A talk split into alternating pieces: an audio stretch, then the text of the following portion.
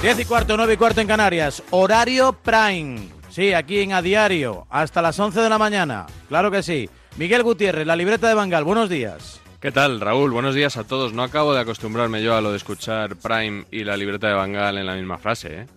¿Por qué?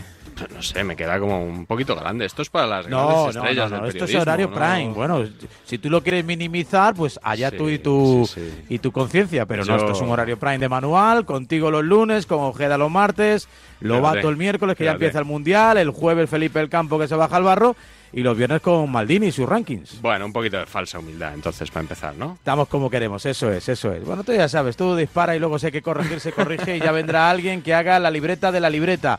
Modric en la frontal, en fin, muchas cosas que contar, muchos sonidos que escuchar y muchas reflexiones que hacer en torno al periodismo de periodistas que practicas. ¿Hoy con qué vienes? Hoy voy a empezar. Hoy, hoy vengo con mucho panenquismo, pero voy a empezar poniéndote al día.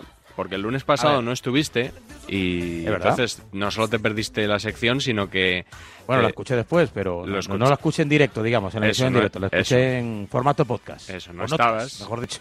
en formato notcast. Pues eh, no estabas y no estabas tampoco en la tribu, estaba Pablo López. Eh, el lunes pasado dio Luis Enrique la lista para estos primeros partidos del Mundial de Qatar. Y entonces Pablo les pidió un poco que dijeran su impresión sobre la lista que iba a dar Luis Enrique a los tribunos. Y estaba Jorge Calabrés y él admitía que no tenía información, pero igual por eso mismo Se vino arriba. se mostró un poquito rotundo de más. Sí, escucha. Lista Luis Enrique, dentro de una hora y media lo hará vía redes sociales. y no creo que Alba entre en lateral izquierdo por mucho. Alba ya puede ser balón de oro que no va a yo creo que no va a volver con Luis Enrique. Por cuestión personal. Yo creo, yo creo que no. Seguimos con Íñigo Martínez, Jordi Alba. Partidazo ayer de Jordi Alba, no sé si le va a llegar para el balón de oro, pero partidazo ayer de Jordi Alba. Yo cada vez que. Para que- ser el mejor lateral izquierdo de la liga, sí, desde luego. Sí, sí, cada vez que le veía ayer ahí por la banda me, me acordaba de Calabres. Pero bueno, eh, gracias también al oyente que me dijo, oye, pégale a Calabres. Y Calabres dijo, sí, Miguel, que me lo merezco. Así que ahí, ahí está. Eh, otro que se merece que, que le mandemos al rincón de pensar. Yo antes eh, hacía esto, mandaba, cuando estaba con Javier Ares, eh, tenía un, un rincón de pensar todas las semanas para mandar a alguien. Sí. Creo que esta semana se lo habría merecido Jorge de Alessandro. Le puede llamar, eh, eh, Andújar dice, al cuartito de las ratas. El cuartito de las ratas, sí, como Zipizape. Pues a- al cuartito de las ratas a Jorge de Alessandro, que el otro día perdió los papeles, incluso para ser Jorge de Alessandro, perdió Sí. los papeles y, Pivedale, sí. y cayó en Pivedale, esa gran cuenta de, de Twitter, de jeroglífica. Y, mm, perdió los papeles y yo creo que le faltó al respeto a Eden Hazard y así se lo hicieron saber. Estaban en el chiringuito Inside, que si ya el chiringuito es, digamos, distendido, lo del chiringuito Inside que es como más clandestino, es más distendido todavía y yo creo que sinceramente se equivocó. Aquí hay un tema importantísimo, que es el tema que hoy hubiera estado Hazard, alias el Gordi, no hubiera estado jugando este chico. bueno, no hubiera estado este chico. Oye, Oye, por favor, Oye. Josep. ¿Cómo? Eh, Jorge, respeto, ¿eh? Ya está bien, por Nivel, favor. No, no, respeto a quién. A Respeto a Bullo. a Hazard. ¿A quién? Pero escúchame, pero las barbaridades. Jorge, Jorge, a un Tú no me profesional pidas del fútbol, No me pidas ni el carnet de identidad. Jorge, reconoce que te has equivocado y has patinado. ¿Equivocado de Has qué? patinado. ¿De qué? ¿Por El qué? calificativo a Hazard te sobra. ¿A qué Flaky es? No, no, que ¿A te sobra. ¿Cómo? ¿Gordi Que te-? Que te sobra. Que ¿Qué- te me sobra? Que te sobra el calificativo. No, no, no, no me sobra Te nada. sobra totalmente. Que no me Te has sobra nada, Has Javier. patinado que lo siento mil- mucho. tres mil pueblos. Que lo siento Has mucho. patinado. Has patinado estado de qué? desafortunadísimo. Porque lo sentencias tú. ¿Quién eres tú?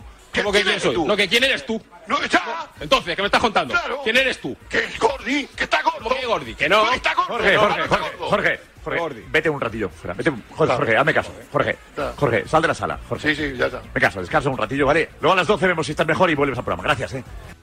Bueno, esto fue durante el Real Madrid-Atalanta. Se ¿Cómo lo mucho. Como gran hermano, ¿cómo lo vive? ¿qué? La isla de las tentaciones, el plató de las tentaciones. Sí, sí. Y se tranquilizó efectivamente de Alessandro, el cuartito de las ratas. Estuvo muy bien Balboa, muy bien Muy bien. Balboa. Muy bravo, le plantó Sí. cara y, y- y muy bien. Sí, sí. Y bueno, se aplacó y luego volvió al chiringuito y estuvo muy tranquilo. De hecho, el, el chiringuito de esa noche, que yo lo estuve revisando para el notcast de esta semana, me pareció muy plano, muy soso. No sé si Soso, tendría ¿no? algo que ver. Como Gabilondo. Como Gabilondo. Soso ser- y formal, sí. Bueno, en el caso del chiringuito formal igual no, pero, pero soso sí. soso sí.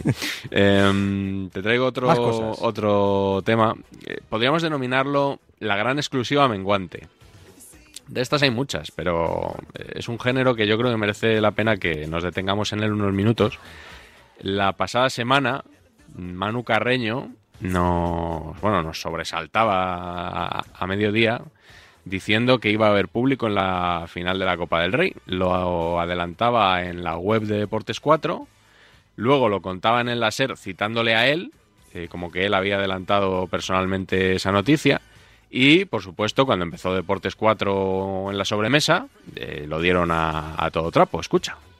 Buenas tardes, noticia de última hora relacionada así con las finales de Copa del Rey y la presencia de público en la grada en la primera de ellas. Antón Meana, buenas tardes. ¿Qué tal? Buenas tardes. Habrá público en la final vasca de la Copa del Rey. Lo adelanta Manu Carreño. Entre el 20 y el 25% del aforo de la Cartuja abierto para seguidores.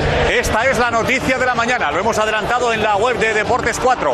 Vuelve el fútbol con público a los estadios. Buenas tardes, bienvenidos a Deportes 4. Lo hemos adelantado, como decíamos, esta mañana. Habrá público en las finales de la Cartuja. Tito González, Sevilla, ¿cómo ha caído la noticia de la vuelta del público a las finales de la Cartuja?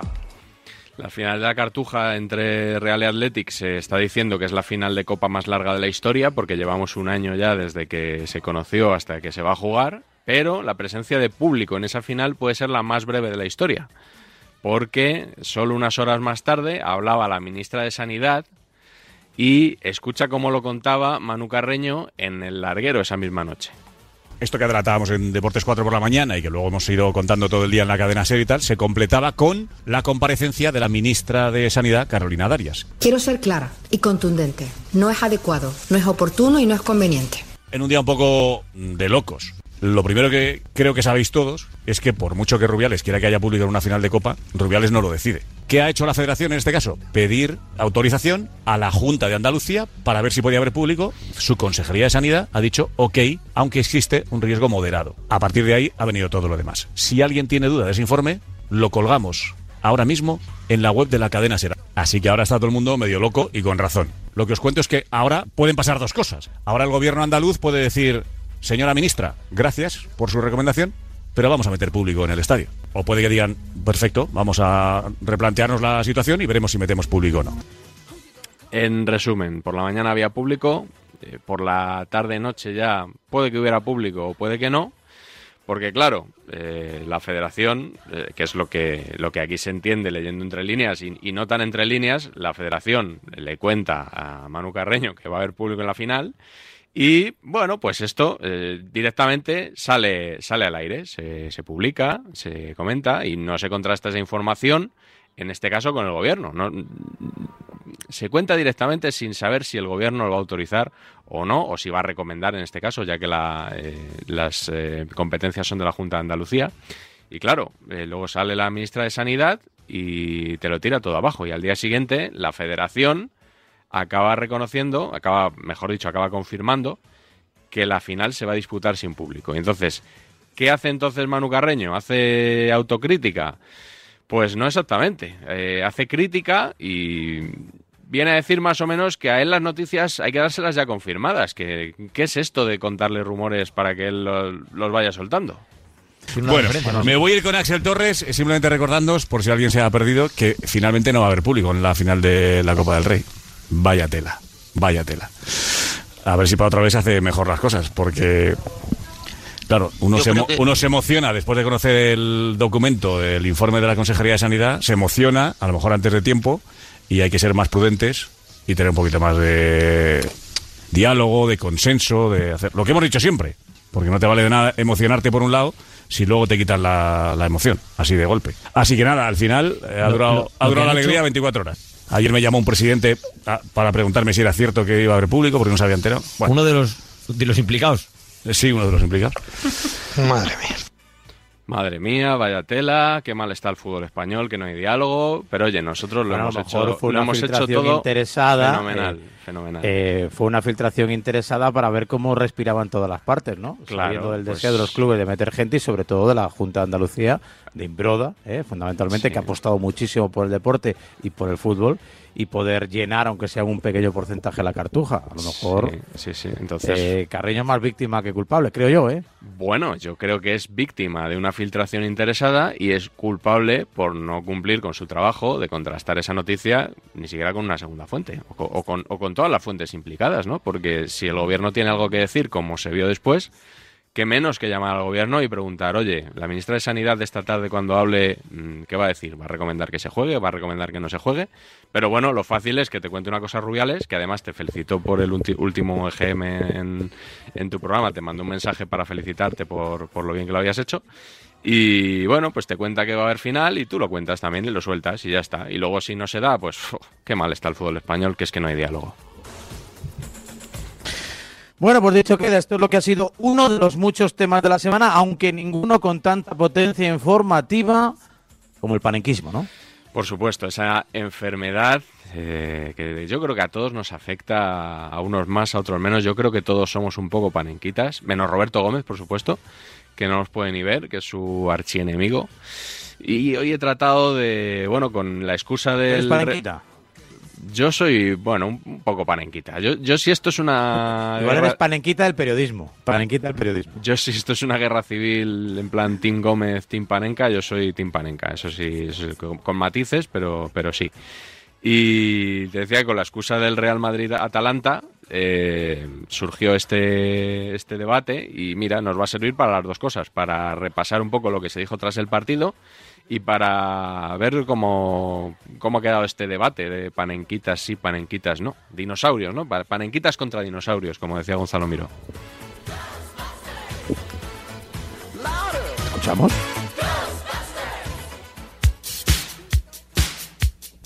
Yo dije que pasaban los cuatro y por lo visto me han dado bastante. Sí, Roberto, te han dado bastante, pero siempre puedes usar la clasificación del Real Madrid ante el Atalanta para que parezca que has acertado más que nadie.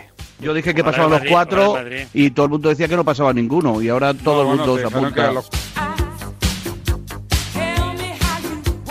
A las eliminaciones de Sevilla y Barcelona le siguió la del Atlético frente al Chelsea. Bueno, había cuatro, ha pasado uno. ¿Ha pasado un equipo? Ha pasado uno, sí, ha pasado uno, con el que menos contaba a todo el mundo. El que había caído en la primera fase. Sí, el que iba a jugar la Europa League desde la primera jornada, sí, ese es. Primero nos iba a clasificar en la fase de grupos.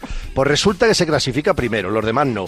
Luego resulta que es el que no iba a pasar de octavos. Pues resulta que de momento no han pasado ninguno y lo habéis vendido como una moto porque es magnífico. Qué pena, no se han clasificado, pero lo han hecho magnífico. No, no, no. Han hecho una moñiga patatera. Se han, clas- se han quedado en su casa. El Barcelona está exento de la próxima del, tor- del, del- del sorteo del viernes, por ejemplo. Está exento, ¿no? Pues el Madrid no. Más que exento está eliminado, más que Ah, exento bueno, está eliminado. Yo por si acaso. una gran palabra. Escucha, no, no, es que hay que poner las cosas en su sitio.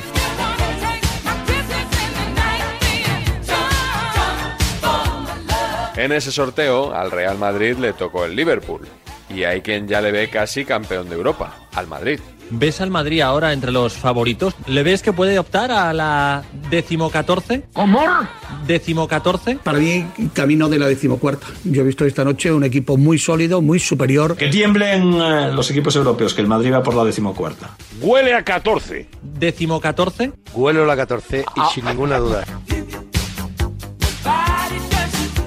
¿Qué porcentaje le das ahora mismo al Real Madrid para ser campeón? Depende quién le toque en los cuartos de final. Pero te digo una cosa, le voy a dar un 50% de posibilidades. Es Mr. Champions, ¿qué quieres que te diga, hijo mío? Es que no sois respetuosos. Cuando se habla de la Champions, se habla del Madrid, de ningún otro equipo. Estás hablando de la historia. ¿Quién es el favorito para ti, Roberto? Para mí, en estos momentos, eh, eliminado el Barcelona, que para mí era un candidato, el Real Madrid. ¿Para ti, Pedro Pablo? El Real Madrid. Monje, ¿para ti quién es el, el favorito ahora mismo de los siete que hay? La va a ganar el City. Va a ganar el City. ¿El City? De calle. Ha ganado, ha ganado los Ok, últimos 10 ok. años, Bueno, 25. el el City, City. eh, vale, el City siempre lo va a ganar todo, Todo. y luego nunca gana nada. o sea, es que os gusta más Guardiola, de verdad. Estáis enamorados de Guardiola. Viste mucho, Pero, Guardiola Pablo, viste mucho, no. Roberto.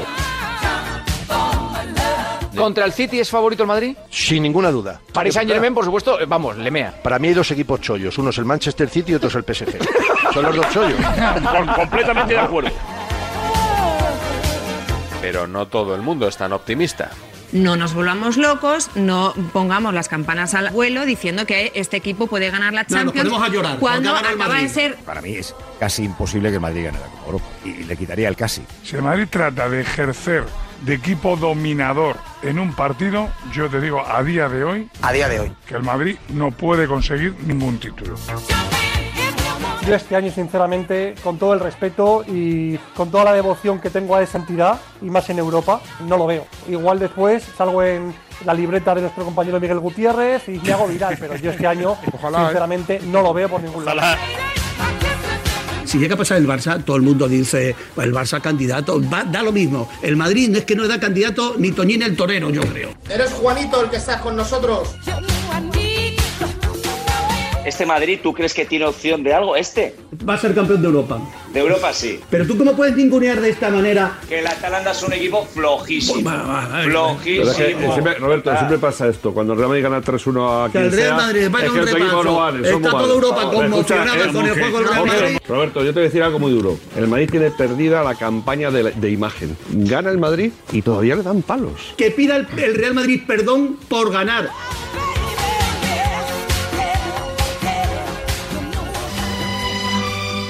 Como ya hemos escuchado, y sucedió también en el partido de ida, muchos periodistas cuestionaron el nivel de su rival. Tanto me gustó el Madrid como me decepcionó el Atlanta. Esa es mi opinión. No fue ni siquiera capaz de apretarle un poquito al Madrid, ni un poquito siquiera. Lo que vendría a ser una bacalá de equipo. Yo también pensaba eso, que el Atalanta iba a ser hoy como una carga de caballería de esas películas del oeste, ¿no? Que iban a llegar como locos a la, a la portería. Digo yo que al Atalanta, que está demostrando todo eso estos años, y este año también en Italia, alguien le habrá hecho algo para que no tire a puerta en partido del 180 Atalanta en tu minutos. Que el Madrid es el que los convierte en milongas, porque el Atlanta, esta Atalanta, como se llame, le iba a meter 14 al Madrid. Este rollito del New Age futbolístico de- del Atalanta, pues que sí, que juegan muy bonito, que son todos muy majos, pero al final no ganan. Son equipos blandos, equipos que con nada el Madrid le ha ganado. Porque el Atalanta se desinfló. Vinieron los con, yo no sé, pareció No, Atalanta. turismo, sí, el Atalanta Parecía Atalanta. quedado declarado el Atalanta como el peor equipo de la historia de la Champions, pero de toda la historia. O sea, Eh, pues después de la eliminatoria, porque antes era la leche.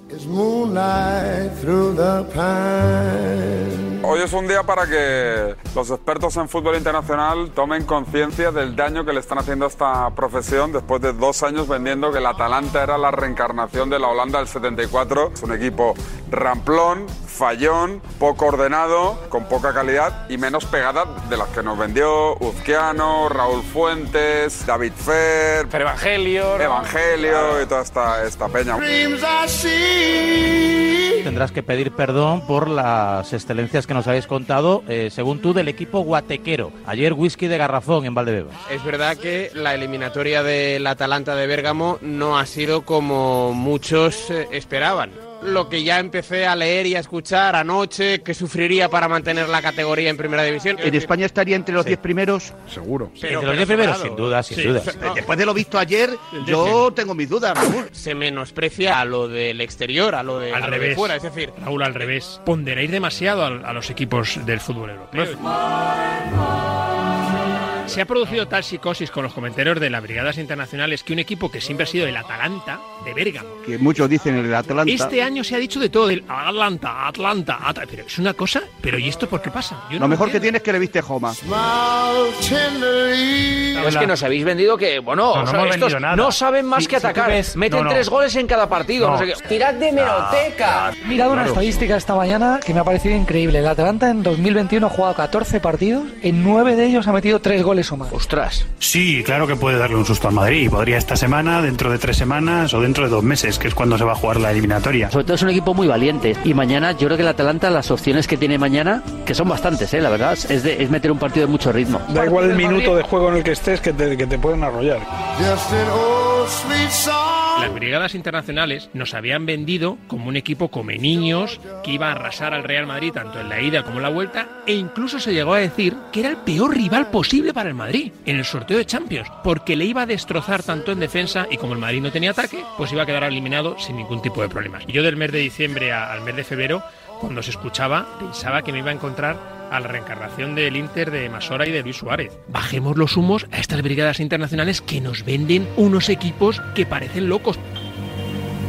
Unos le denominan, ya lo habéis escuchado, las brigadas internacionales, otros las hordas internacionales. Hace unos años se les conocía en Twitter como los parabólicos, pero creo que la expresión que más ha arraigado es otra. ¿Te consideras un panenquita? ¿Crees que estás enfermo de panenquismo? Roberto, me sorprende negativamente que no hayas comenzado dándole un palo a los panenquitas. Bueno, que la verdad, que eso él o la de. Atalanta eran, eh, vamos, la gloria mundial ¿Quién? del Pero si fútbol. le llamaban Atlanta. Muchos le llamaban a- el Atlanta. El Atlanta Le Hawks. llamaban el verdad, Atlanta. verdad. Nos habían vendido una reencarnación aquí del Brasil del 70, del Barça de, de Johan Cruyff. El panenquismo es una enfermedad. O sea, ya es una cosa alucinante. Estoy vencido porque el cuerpo. Roberto Gómez, que ayer aseveró, sin despeinarse, que el panenquismo es una enfermedad. Y quiero hablar pues con Aitor Lagunas, que es el director de la revista Panenca, que no sé si se siente reflejado como panenquita y si se siente ofendido por las palabras. Hola Aitor, buenos días. No me siento ni reflejado, ni aludido, ni molesto, ni nada de nada. Eh, Roberto ya, la- ya le conocemos. Ayer estaba el sector, el gremio de los especialistas y de los eh, consumidores ávidos de fútbol internacional, esos que, bueno, pues que cada fin de semana nos presentan al lateral derecho del cuarto equipo de la Liga Austriaca como el nuevo Cafú, pues un tanto irritados y soliviantados, ¿no? Adam Slosek del Spartak de Praga, todos los grandes detrás. La revista Panenka no tiene nada que ver con que a Roberto eso. Gómez una mañana después de cenar fuerte se le ocurriese el término panenquitas. Eso de que hubiera gente que hablase del Atlanta, desde luego no creo que fuese alguien que hubiera visto muchos partidos de fútbol internacional. Yo creo que la labor del periodista, en concreto del periodista de fútbol internacional, no es predecir quién va a ganar una eliminatoria, pero sí quizá es describir, oye, pues cuál es la idea de juego de un equipo que el común de los mortales, y yo ahí me incluyo, a lo mejor no podemos ver.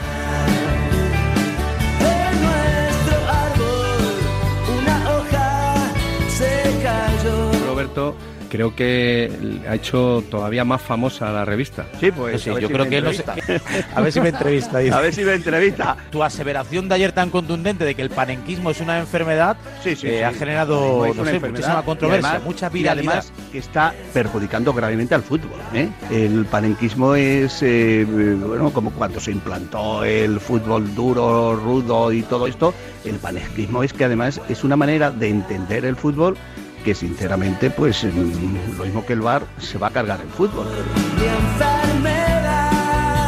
En la revista no estamos ofendidos, o sea, estamos muy contentos con lo que hacemos. Quizá me sabe un poquito mal ese intento de estigmatizar a muchos y muchas periodistas, sobre todo jóvenes, que se lo ocurran mucho, que miran mucho fútbol y que ahora parece que alguien quiere ridiculizar con una etiqueta peyorativa. Sí, pero son muy sectarios, son muy sectarios, solamente les gusta lo suyo. Todo lo que no sea la presión alta, trufar un pase, etcétera, etcétera, eh, todo eso estamos... O sea, aquí lo que no se puede es descatalogar a la gente por la edad y, y sobre todo por eh, sus ideas. Aquí tú dices, oye, me gusta Bordalás, me gusta eh, Yagoba Arrasate, me gusta Mendiriva, Entonces, eres un cavernícola, eres un desfasado. Todos cabemos en este loco mundo, No, tanto no. los panenquitas como Si los dinosaurios. Tú por eso no te que preocupes, que hueco tú, tienes. Gracias, Roberto. Nada, oye, Aitor, un abrazo. Sabes Sí. eh, que yo lo único que quiero es eh, que, lo- que nos respetemos. Aprender a pedir perdón. Estoy recibiendo desde las 7 de la mañana la columna que escribí Pasan los cuatro. Eres el doctor Simón. Reenviado, reenviado, reenviado, reenviado. Artículo de Roberto Gómez. Habrá pleno español en la Champions. Y que decir tiene que como el Madrid quede campeón de Europa, cosa que deseo y espero que todos los que Sí. estéis en esta tertulia Todos, también, todos, todos, todos, ¿eh? Además, todos. La que os voy a dar va a ser terrible. Sí, también. Un abrazo, buenos días. vi. Esta vez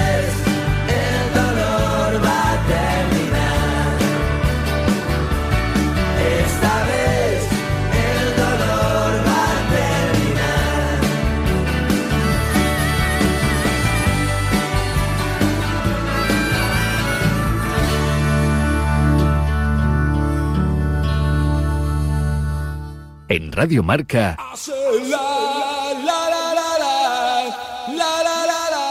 a diario. Lo que me faltaba. Tengo que pasar la ITV del coche y no me viene nada bien. Tranquilo, ahora si te cambias a línea directa te pagan la próxima ITV de tu coche. Gratis. Es el momento de cambiarte. 917-700-700. Consulta condiciones en línea directa.com. Quizás necesites volver en coche o en patinete, con una reforma o estudiando algo nuevo, pero hay algo seguro. Sea lo que sea, en Cofidis te ayudamos ofreciéndote cuotas más flexibles y ahora con un interés más bajo desde el 595 TIN y el 612 TAE. Descúbrelo en cofidis.es. Cofidis, para volver cuenta con nosotros. Esto es muy fácil. ¿Que siendo buen conductor me subes el precio de mi seguro? Pues yo me voy a la mutua. Vente a la mutua y en menos de 6 minutos te bajamos el precio de cualquiera de tus seguros, sea cual sea. Llama al 900-555-555. 900-555-555. Esto es muy fácil. Esto es la mutua. Condiciones en mutua.es. Vuelvas como vuelvas, en Cofidis te ayudaremos a hacerlo realidad. Entra ya en cofidis.es. Cofidis, para volver cuenta con nosotros.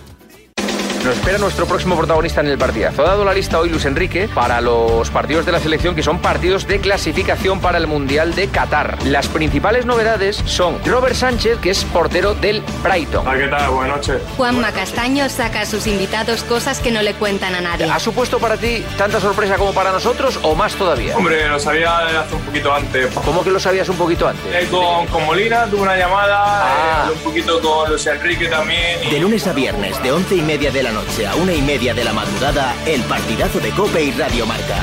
Lo damos todo. Buenos días. En el Buenos sorteo días. del sueldazo del fin de semana celebrado ayer, el número premiado con 5.000 euros al mes durante 20 años y 300.000 euros al contado ha sido El 10.744 10744, serie 54054. Asimismo, otros cuatro números y series han obtenido cada uno de ellos un sueldazo de 2.000 euros al mes durante 10 años. Puedes consultarlos en juegos11.es. Hoy, como cada día, hay un vendedor muy cerca de ti repartiendo ilusión.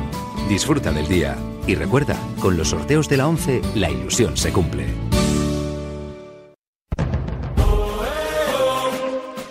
Bueno, enseguida seguimos eh, con Miguel Gutiérrez y el tramo final de su horario prime aquí en la libreta de Mangalón, que antes es una comunicación de urgencia porque las alarmas informativas saltan. John Cuezba, Donosti, buenos días. ¿Qué tal? Buenos días, Raúl. Y tiene que ver con Xavi Alonso y su futuro. Bueno, es lo que han publicado los compañeros del, del Bild. Eh, han dicho que es el elegido para ocupar ese vacante que se queda en el banquillo del Borussia Mönchengladbach. Eh, aquí hoy está entrando él tranquilamente en, en Zubieta y estamos un poco pendientes. Después de meter a su equipo, eh, por cierto, ¿no? En, en la Sí, sí. fase principal, ¿no? Del playoff. Sí, ayer ganó 1-2 en, en Lezama y ya, bueno, está metido como primero ahora mismo, comanda su, su grupo de la segunda división B. Eh, el año pasado casi rozó esos puestos de, de ascenso y este año, bueno, además el, el final de temporada está siendo espectacular con, con el Sanse. Lo que nos dicen desde el club es que están pendientes de la respuesta de Alonso que termina contrato el, el 30 de junio y lo último que nos dijo Roberto Laves que estaban encantados con que Alonso pudiera seguir, pero que la Real iba a esperar a la decisión de, de Xavi, entendiendo que bueno que el, que el sitio de la primera plantilla está bien ocupado con Imanol, que no hay hueco para Xavi Alonso en la élite, por así decirlo, pues está pendiente de lo que pueda decir Xavi. Vamos a ver qué recorrido tiene esta información de los compañeros del BID, pero bueno, en el club de momento no, no dicen nada y bueno, habrá que estar un poco pendientes de, darle recorrido a la decisión que pueda tomar el de Tolosa, que todavía le queda, pues bueno, terminar esa fase de, ascenso, bueno, un partido más todavía en, segunda B y terminar esa fase de ascenso a- ya habiendo garantizado su sitio en la primera Real Federación Española de Fútbol en esa nueva categoría el año que viene. Bueno, pues hoy es un día para pasar rápido en Donosti, ¿eh? por Sí, el sí. mal partido en el día de ayer, le pasó por encima el Barça, no fue la Real a la que todos nos tiene acostumbrados y, y evidentemente pues ahora toca en centrarse en la Copa, que vuelvan ¿no? de este virus FIFA sin ningún tipo de problema físico, sin ningún tipo de lesión y demás y que se pueda disputar en las mejores condiciones posibles y de Xavi Alonso, pues bueno, pues ya veremos, ¿no? Porque en el Castilla prometía, bueno, en el Real Madrid, en los equipos inferiores del Madrid prometía, en San Sebastián lo está haciendo realmente bien y parece que su carrera como técnico va a ser fulgurante. Gracias, John. Lo normal, Varela, es que siga su camino y que si alguna vez se tiene que encontrar otra vez con la Real Sociedad se encuentre, pero yo creo que en el club se asume que eh, bueno, pues es una etapa formativa y de primer paso de, de Alonso por Donosti, por su casa, pero que bueno, viendo el nivel que tiene, el cartel internacional que tiene, pues no sabemos si en el Gladbach o en otro equipo de élite, el año que viene Xavi Alonso no, no entrena aquí, sería lo normal. Un abrazo. Desde luego, por su paso no por el Bayern de Múnich dejó un sello y una impronta excepcional allí en Alemania, como también lógicamente en Inglaterra tras su paso por el Liverpool. Gracias, John. Agur. Y un rápido acercamiento también hasta Alemania. Nahuel Miranda, compañero, buenos días. ¿Qué tal, Raúl? Muy buenas. Porque es una de las bombas ¿no? del fin de semana después del anticipadísimo ¿no? anuncio del relevo en el banquillo del Dortmund. Su puesto, eh, o ese puesto, lo va a ocupar eh, Rosell, técnico del conjunto del Mönchengladbach, rival del Real Madrid este año en la fase de grupos de la Liga de Campeones. Y esa vacante quedaba por ocupar y salta la sorpresa. Xavi Alonso es el nombre que aportan los compañeros del diario Bild. Sí, así es. Eh, Hay que decir que el Borussia Mönchengladbach tenía que moverse muy rápido porque el anuncio de la marcha de Marco Rose al Borussia Dortmund eh, le ha sentado muy mal al equipo. Eh, habían perdido todos los partidos hasta, hasta esta última jornada frente al Schalke 04 que es eh, colista. Tenían que moverse rápido y han sacado un nombre eh, muy sorprendente. Se daba por hecho que podía ser un técnico de la escuela de Red Bull que, que está teniendo mucho éxito en, en Alemania con hombres como Nagelsmann, como el propio Marco Rose. Pero al final se optaba por un Xabi Alonso que es cierto que tiene una gran reputación en Alemania, al que se le ve también esa proyección como, como entrenador también después de su paso de tres años por el Bayern Múnich, pero al que no se tenía eh, muy cuadrado en un, en un entorno de élite. Eh, sí que se le seguía con, con cierto interés, pero eh, la primera reacción parece muy positiva a que Xabi Alonso pueda ser el próximo técnico de Borussia Mönchengladbach. Pues seguiremos muy atentos a la evolución de los acontecimientos, a las reacciones de unos y otros y a ver qué es lo que confirma el club, que no sé yo si tendrá tanta celeridad como la tuvo el Dortmund para anunciar el recambio en el banquillo. Gracias, Nahuel. Te echamos de menos. Hasta la próxima. Y ya vosotros, un abrazo grande.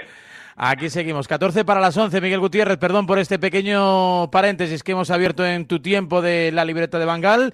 Después de mucho panenquismo, ahora un poquito más de periodismo. ¿Con quién?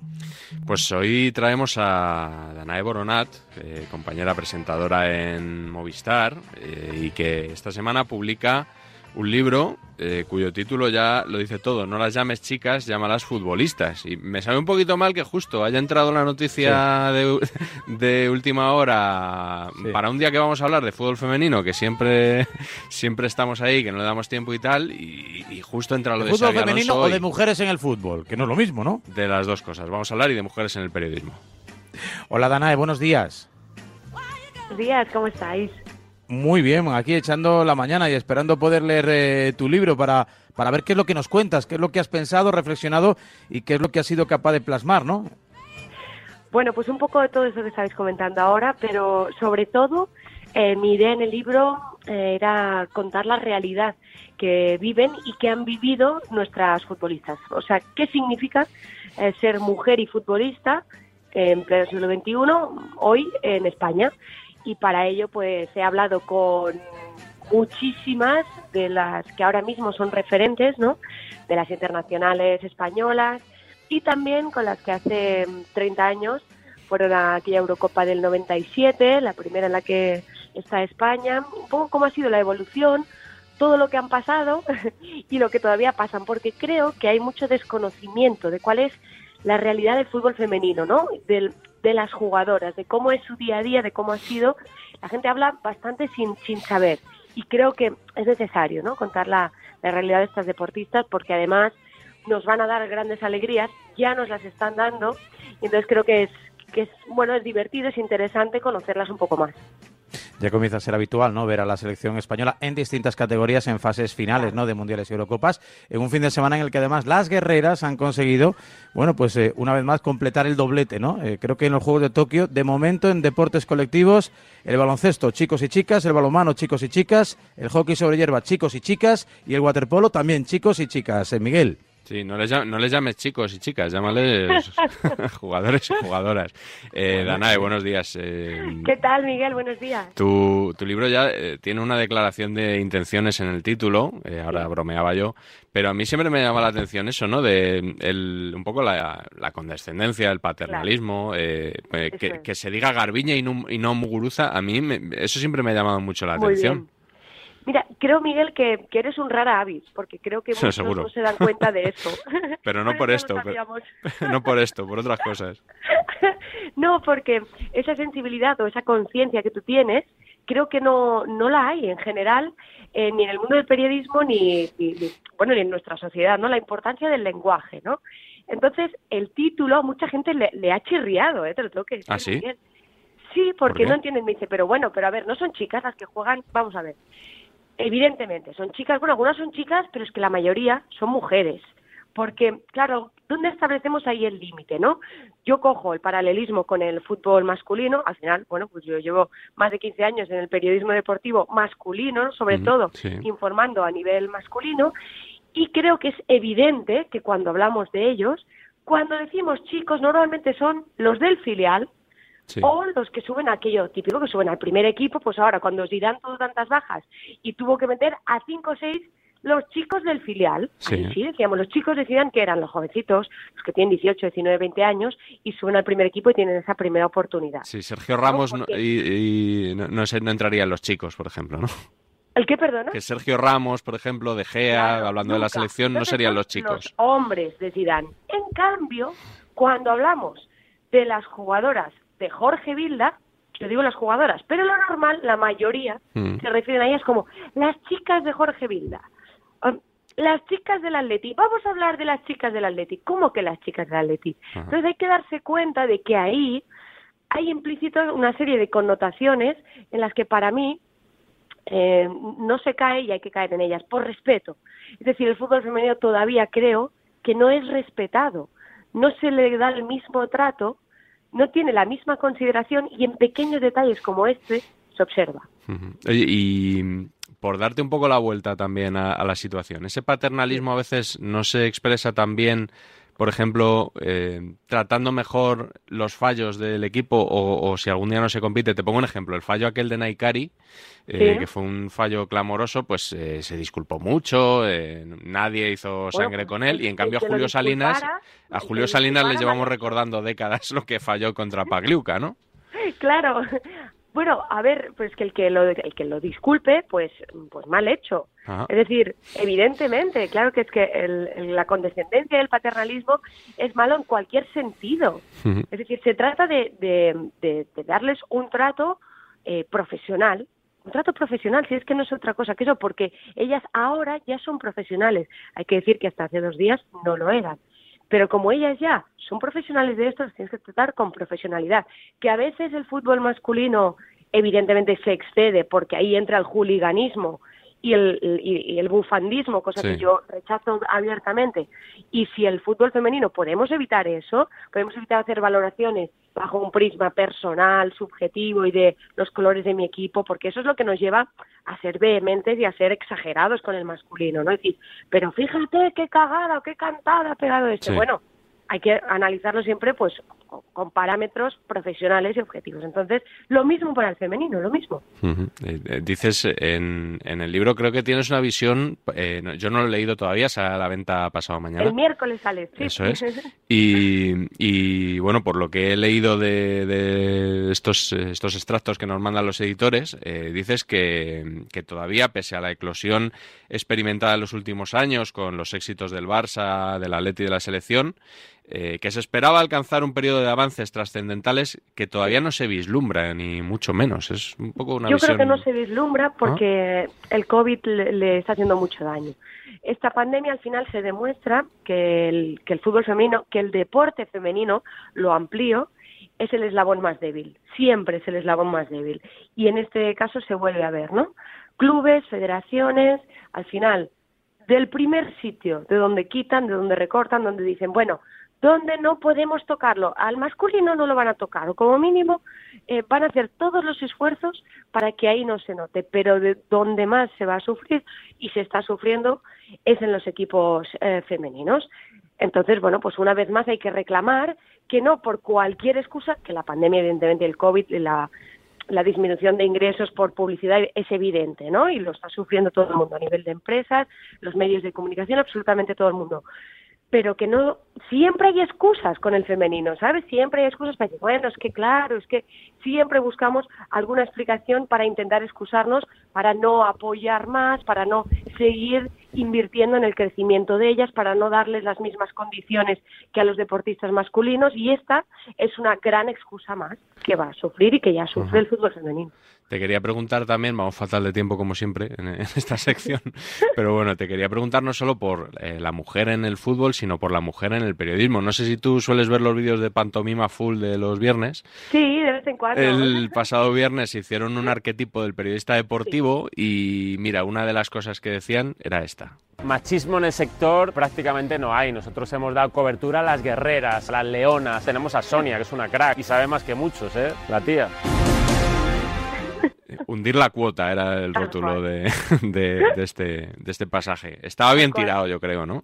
Muy bien, muy bien. A ver, es evidente que vamos avanzando, pero vamos a un ritmo tan lento, tan lento. Esto es extrapolable al periodismo, eh, al periodismo deportivo femenino, vamos, de mujeres al fútbol femenino. Es decir, los avances son tan poquita cosa que dices, bueno, pero esto como que hay que esperar 100 años más para que avancemos realmente y para que se dé más oportunidad a mujeres, para que haya mujeres narradoras, para que haya mujeres, ¿no?, haciendo absolutamente todo de todo de lo que hacen los hombres. Hay que esperar mucho más. ¿Quién va a decidir cuándo ya es el momento? Porque, claro, llevamos mucho esperando. Entonces, sí, sí, yo creo que, que lo interesante es que algunos ya empiezan a ser conscientes, Miguel, porque hasta ahora Muchos ni siquiera se lo planteaban Ya.